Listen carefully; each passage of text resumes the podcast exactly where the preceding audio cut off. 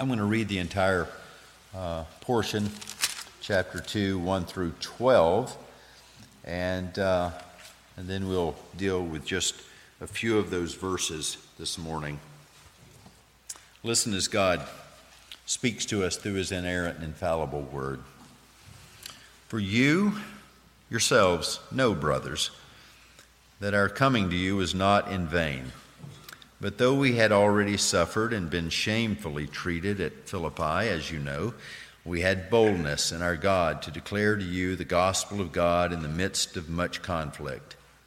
For our appeal does not spring from error or impurity or any attempt to deceive. But just as we have been approved by God to be entrusted with the gospel, so we speak, not to please man but to please God, who tests our hearts. For we never came with words of flattery, as you know, nor with a pretext for greed. God is witness.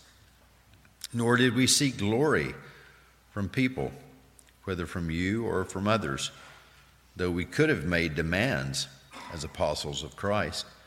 But we were gentle among you, like a nursing mother taking care of her own children. So, being affectionately desirous of you, we were ready to share with you not only the gospel of God, but also our own selves, because you had become very dear to us. For you remember, brothers, our labor and toil. We worked night and day that we might not be a burden to any of you while we proclaim to you the gospel of God.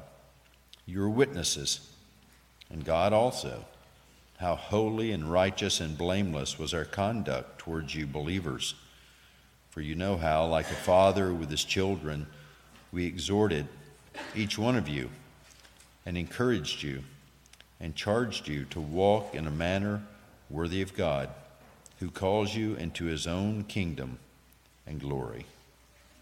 The grass withers and the flower fades, but the word of God endures forever.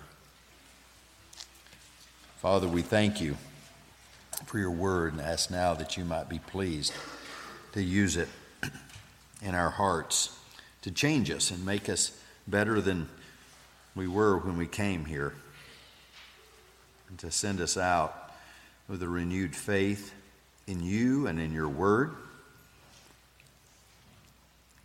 and with a renewed zeal for telling others of the wonderful grace of God. And we pray this in the name of Jesus. Amen. Well, let me ask you a question. Have you ever felt the need to defend yourself? Maybe not physically, but your reputation, your integrity. They've been called into question, and you, you feel the need to defend yourself. Well, most people do at some point in their life, uh, and particularly people who live in the public light have to defend themselves from time to time.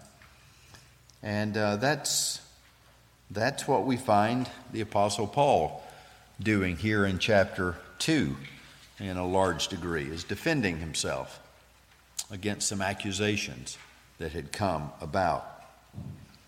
But as we look at these verses, I want us to, to also keep in mind that we, while not apostles in this official sense that Paul is, we are apostles in the general sense.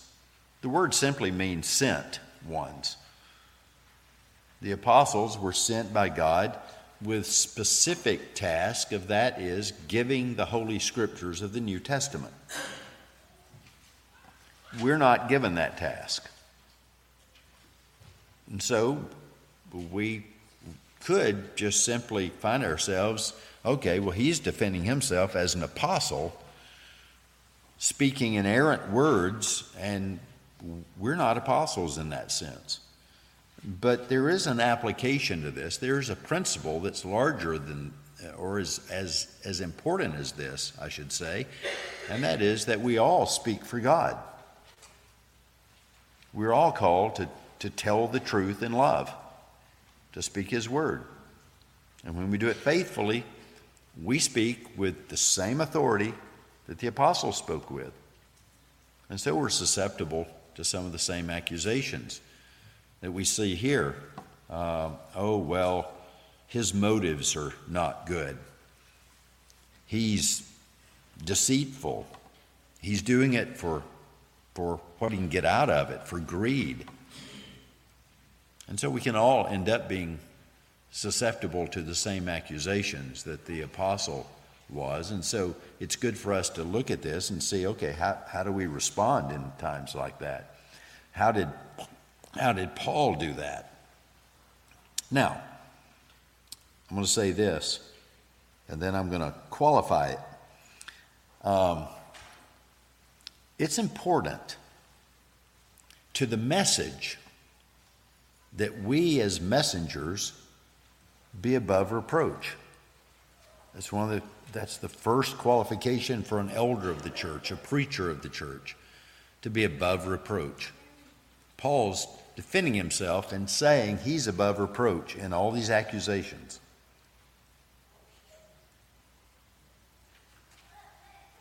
If we're not, that can harm the message that we're called to present, and that is Jesus Christ and Him crucified, the Savior of sinners.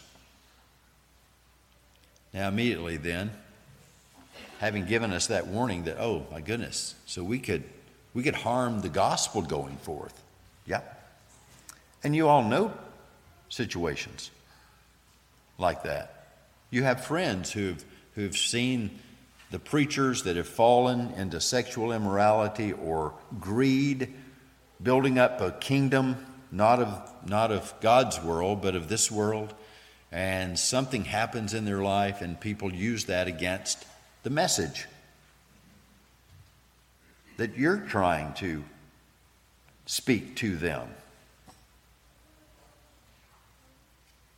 Now, here's the, here's the qualifi- qualifier.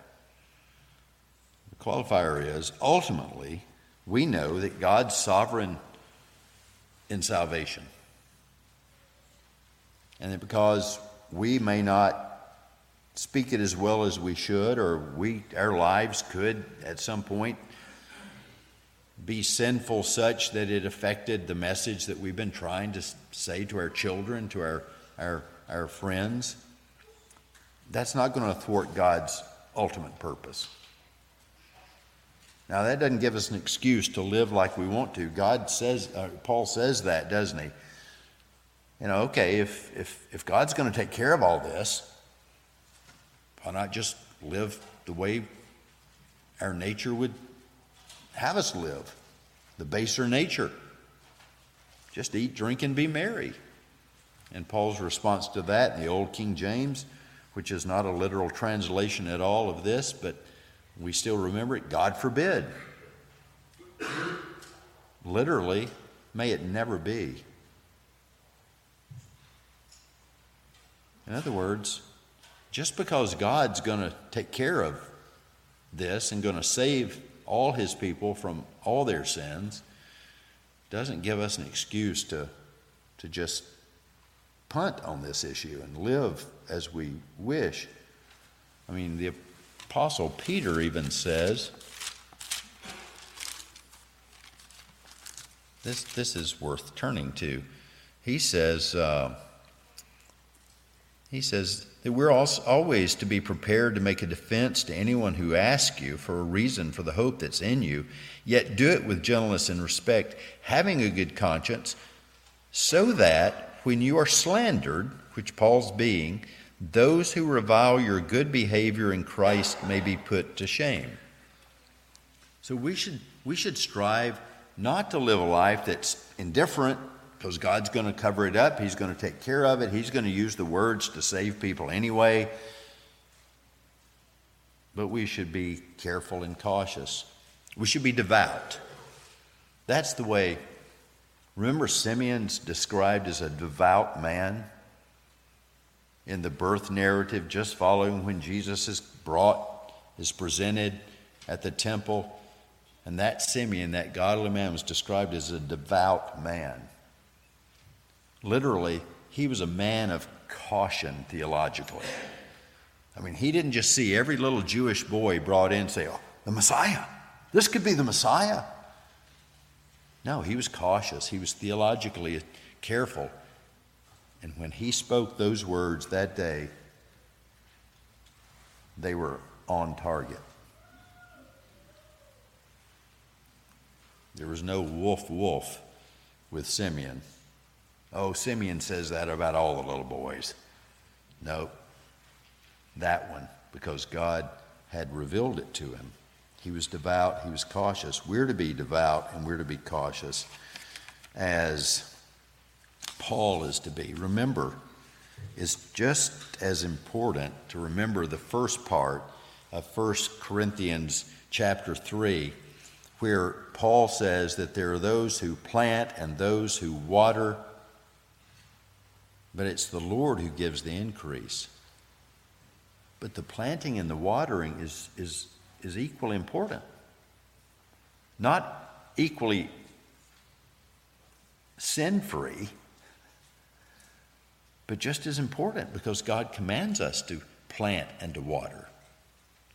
And so we should do it as well as we possibly can. This passage helps us as Paul answers these people. Now, you notice there's three points, and as I said already, we're just going to deal with the first one. And that first one is coming up in a moment. But, but just remember this, because somebody may be saying, well, how do we know that Paul is actually defending himself here? And I'll have to say that a recent school of thought arose back in the early part of the 20th century that Paul's not defending himself at all. Nobody's, nobody's troubling Paul. And then more recently, it has a, a new defender. But the better scholarship goes and does what you've learned here, and that is Scripture interprets Scripture. We look to the Scriptures to know what Scripture is saying.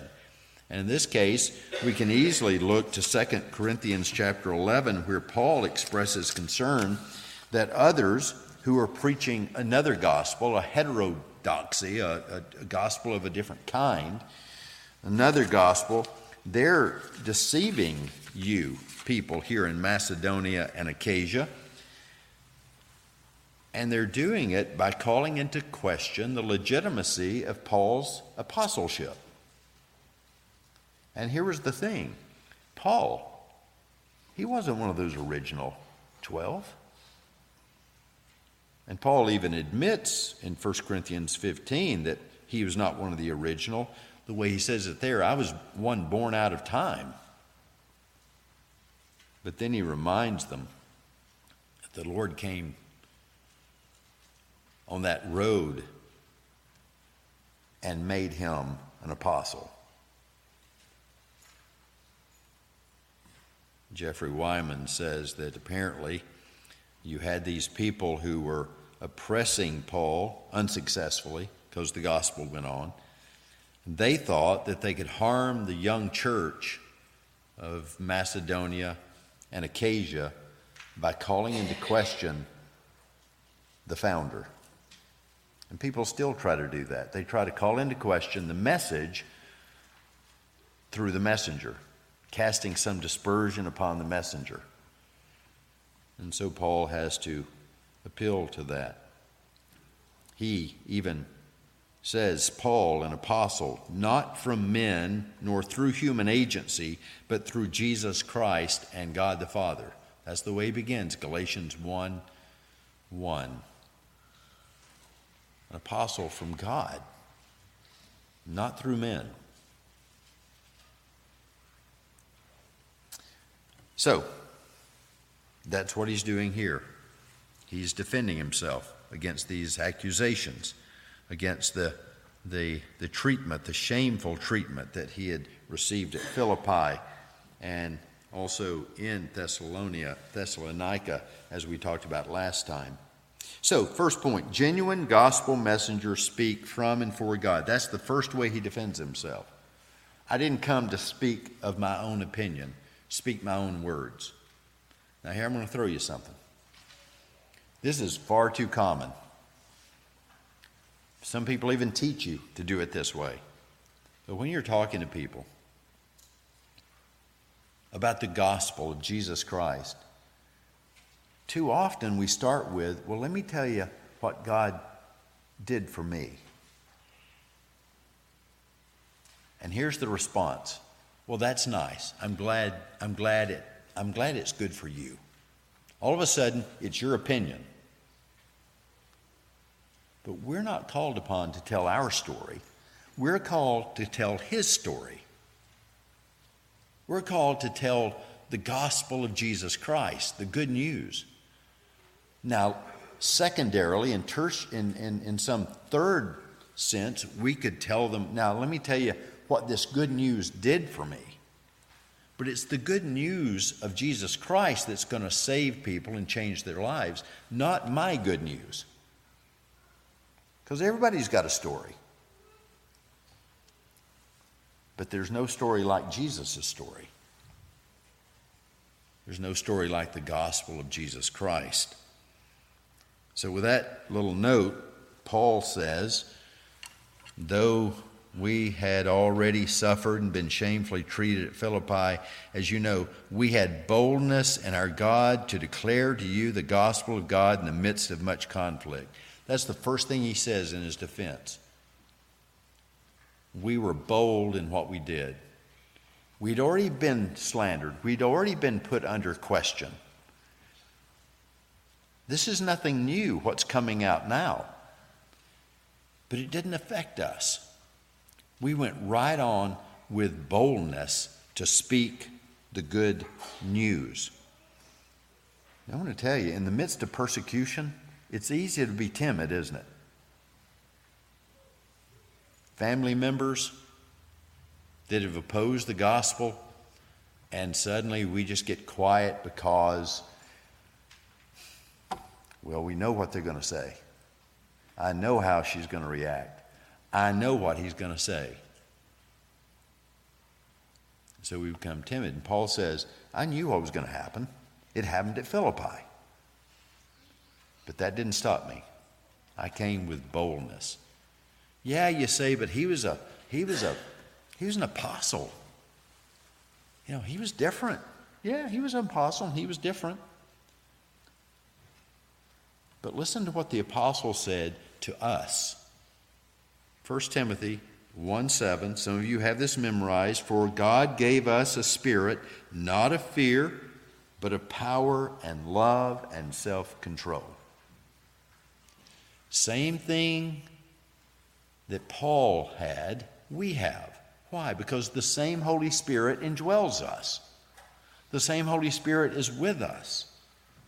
So Paul spoke boldly, not because of his surroundings but because of his Savior, because of the Spirit of the living God that indwelled him. He could speak boldly. Now, let me stop.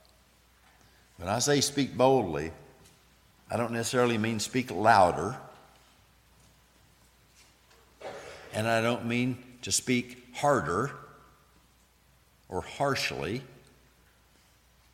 but boldly.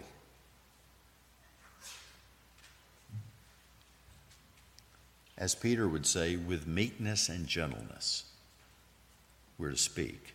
That doesn't negate the boldness, but those go together.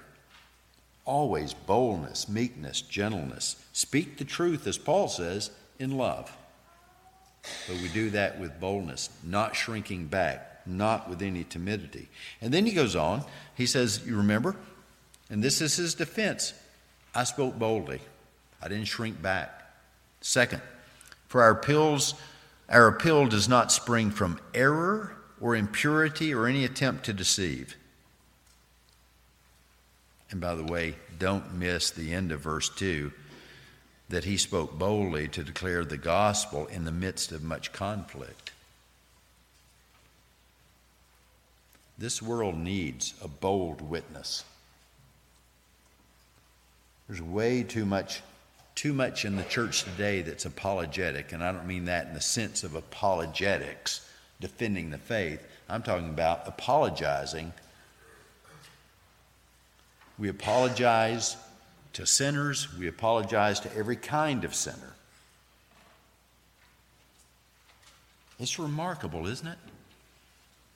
Well, I know the Bible says homosexuality is a sin, but I want to tell you that no, no, no, no. Don't, we're, that's not bold. That's capitulatory. That's compromise.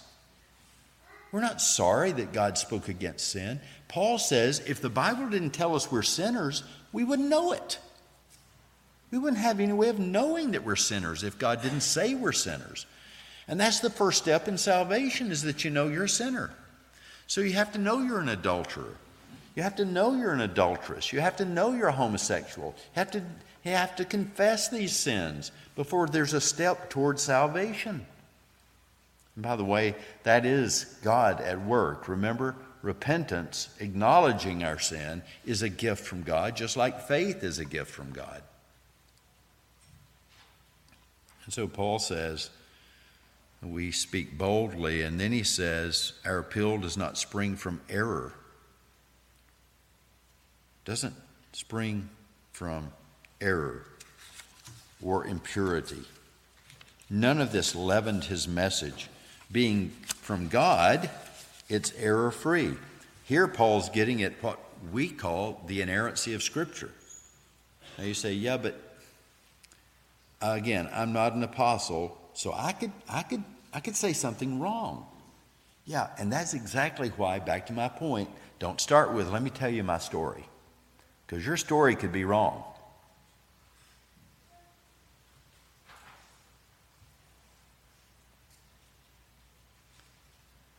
But when we speak God's word verbatim, it's, it is as error free, as inerrant as when the apostles spoke it. Did you ever think of that?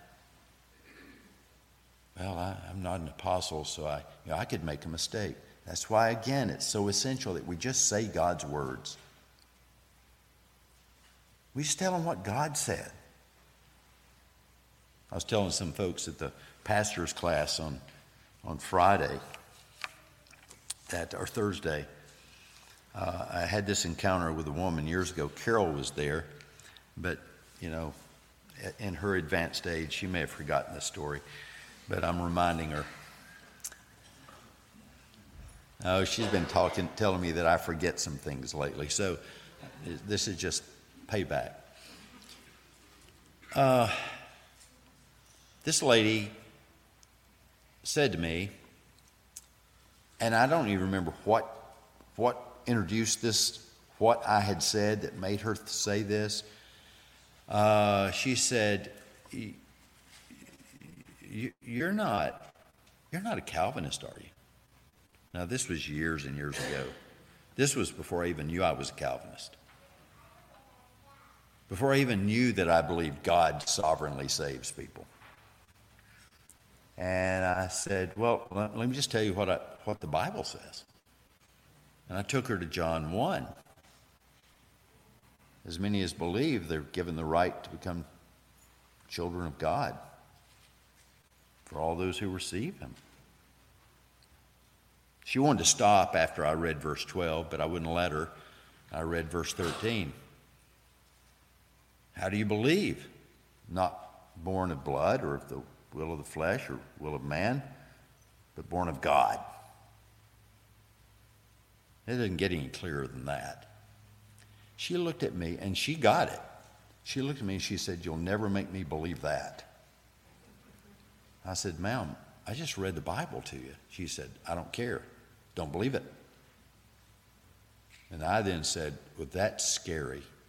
For you not to believe something I say is one thing, but for you not to believe what God says is totally different category.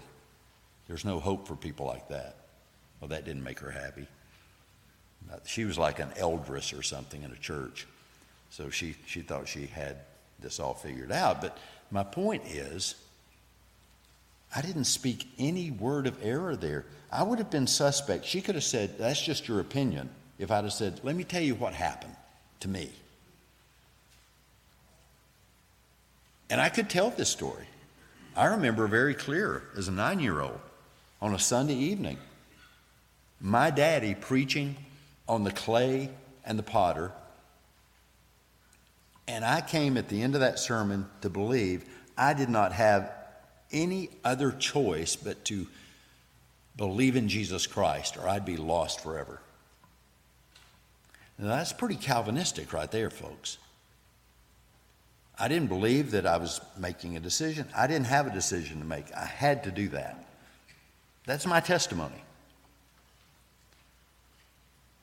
But see, if I'd have just told her that, she'd have said, Well, that's not my story. So that's just your story. But I read John 1 12 and 13, and then she said, I'll never believe that. You just spoke authoritatively, inerrantly to her when you read those two verses. But when I told my personal story, that was just opinion. That was just anecdotal.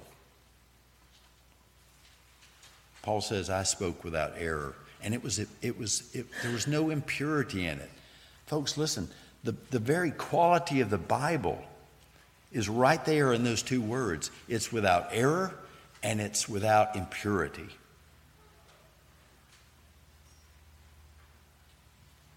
People struggle with that. Can there be a can there be a word from God that's not mixed with men's opinions? Yes. As long as you stick between these these these these covers and you go Genesis to Revelation and by the way, don't skip down in your notes. There could be errors down there. It's okay to use the notes, but just be sure you know there could be errors down there.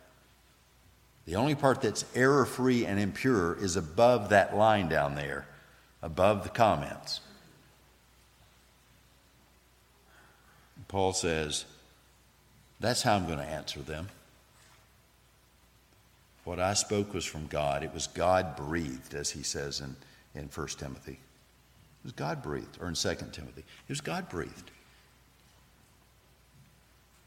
And God can't breathe error or impurities. And then he goes on. He says, And I wasn't trying to deceive you. No attempt to deceive. Listen, listen to what, and I wonder if Paul didn't have this passage in mind or these words from Peter he had heard in mind.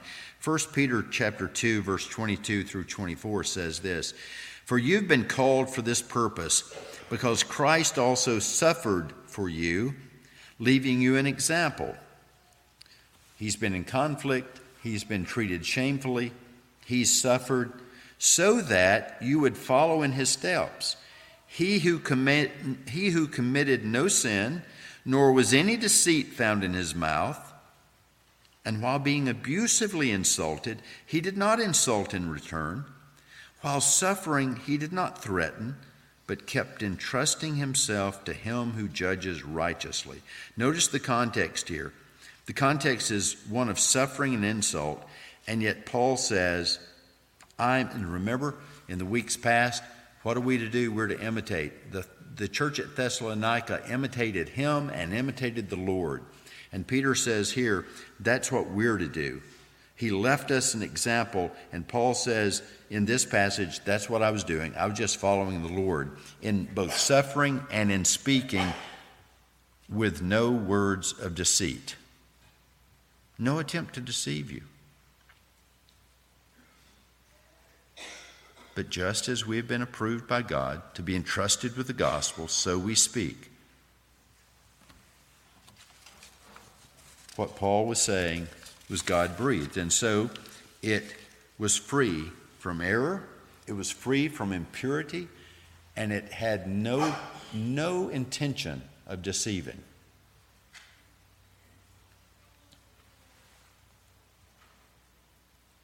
He was, in a word, above reproach.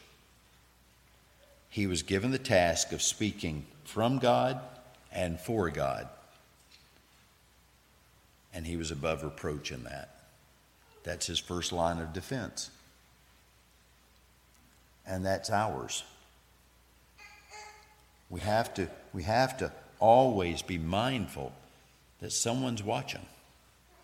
Our children are watching, our friends are watching, the public's watching.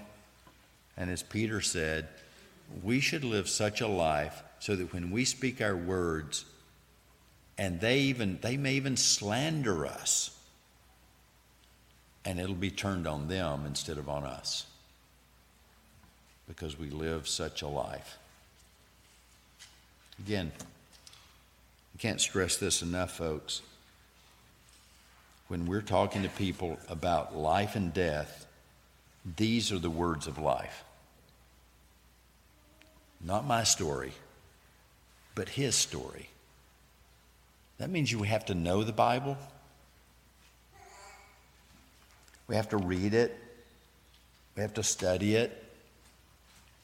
You say, but you know, I, I may never know it like, certainly like Paul.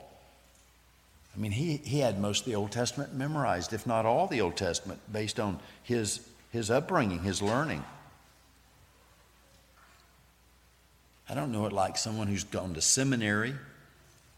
No, but, you know, the best way to know God's Word is read it. Don't excuse yourself out of, out of the benefits of reading God's Bible and then having it. And we live at a time where it's so wonderful. If you, if you can't remember exactly where a passage is, Siri, She's an amazing gadget. Probably Alexa, too. I don't know her very well. But I know Siri very intimately, not as intimately as my wife, from a distance. But we live in a remarkable time to call up a passage just like that and to be able to turn to it. I remember when I was in seminary, Dr. Gray Allison in the evangelism class would say, fellas, there is never anything that'll be more powerful than you opening God's Word and putting your finger on a passage and letting and having people put their eyes on that ink on the page. And then he said this there's nothing magical about the ink on the paper but there's something powerful about the Word of God. So I've always tried to do that. Somebody says, I don't agree with you. I say, well, let's look in the Bible. Just show me, show me, show me why.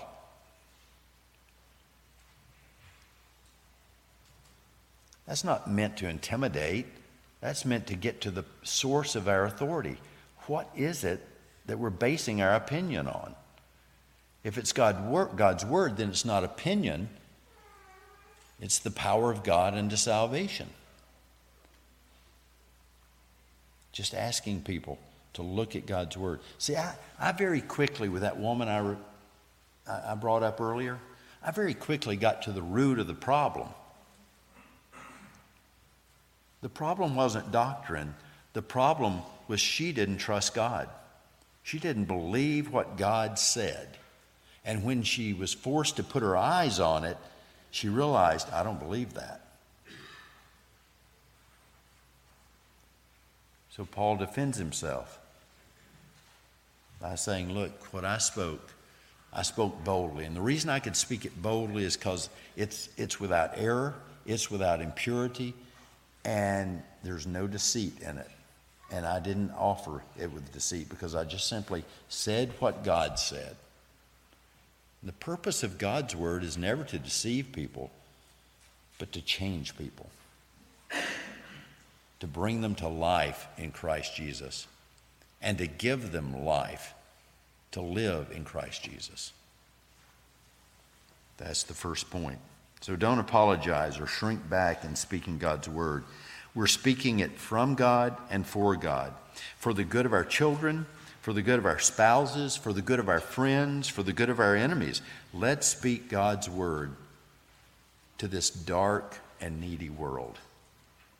That'd be a great covenant to make right now, wouldn't it? That's, that's what we're going to do this week. We're going to speak God's word to this world and do it with gentleness and meekness and love. Amen. Thank you, Father, for your word, and we ask now that you bless, bless it to our souls and give us that boldness that Paul had that was tinctured with gentleness and meekness and truth. May we see you prepare hearts this week and change people, even us, that we might be more like Jesus. We pray this in his name. Amen.